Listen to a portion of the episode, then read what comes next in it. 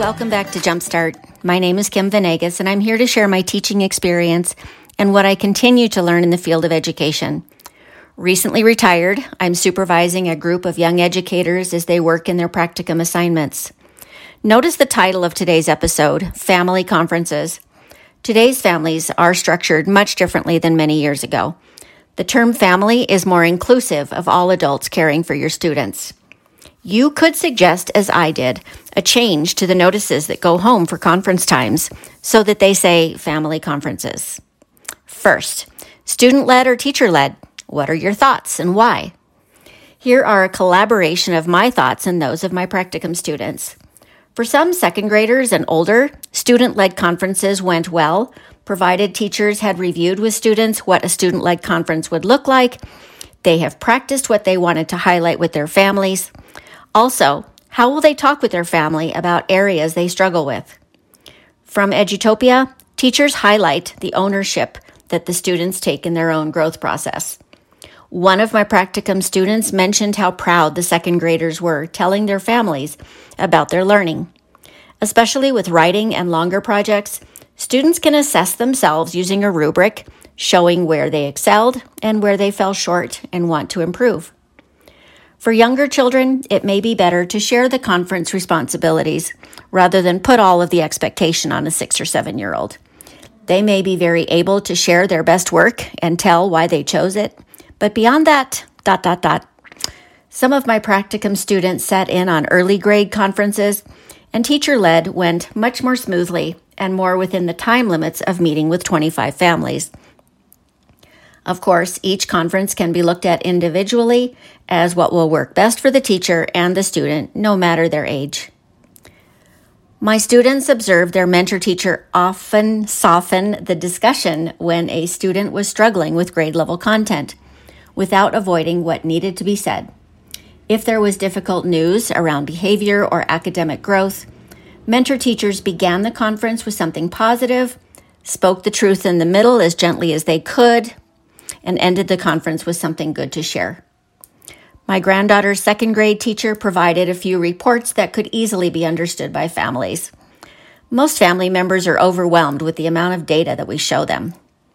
But more importantly, she provided a glow and a grow both for academics as well as for socially, her behavior, including helpfulness, kindness, and so on. One of the report pages included photos of my granddaughter working in the classroom and playing with friends. I remember conferences with my youngest son's teachers, kindergarten, both years. The teachers were seeing poor behavior, frustration, acting out, as well as his inability to negotiate with friends. While his baby milestones had been met, walking, talking, potty training, etc., he was socially and academically immature. While I was visibly upset and concerned, I don't remember the positive comments. Were there any? It's been over 20 years. Maybe there were, maybe there weren't. Make sure you do the right thing. Just as you know to support your students' family members through an IEP meeting where the words and terms and discussions are like a foreign language for them, take the difficult or sensitive conferences more slowly. Allow more time. Have some additional practice lessons or work at the student's level that they can take home to work on. If you can keep the commitment, tell families you are happy to send more home when this first bundle comes back. Prepare yourself for anything at all that may happen during conferences. Some families may not show up, and often these are the ones you often need to see most.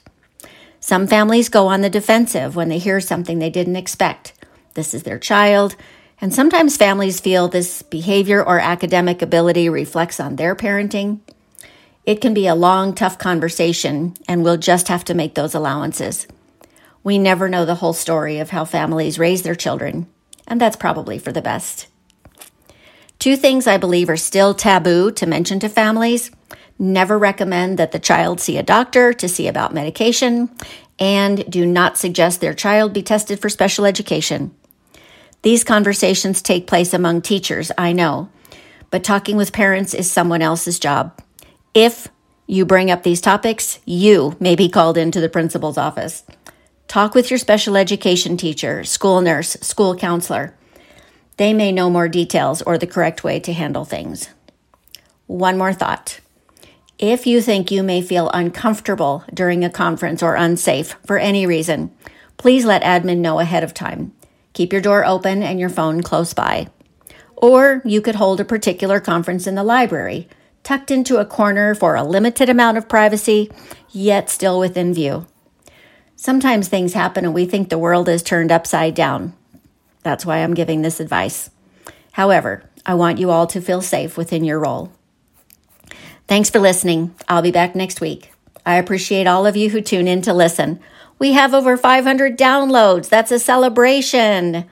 It shows me that the mentoring matters. Have a great week.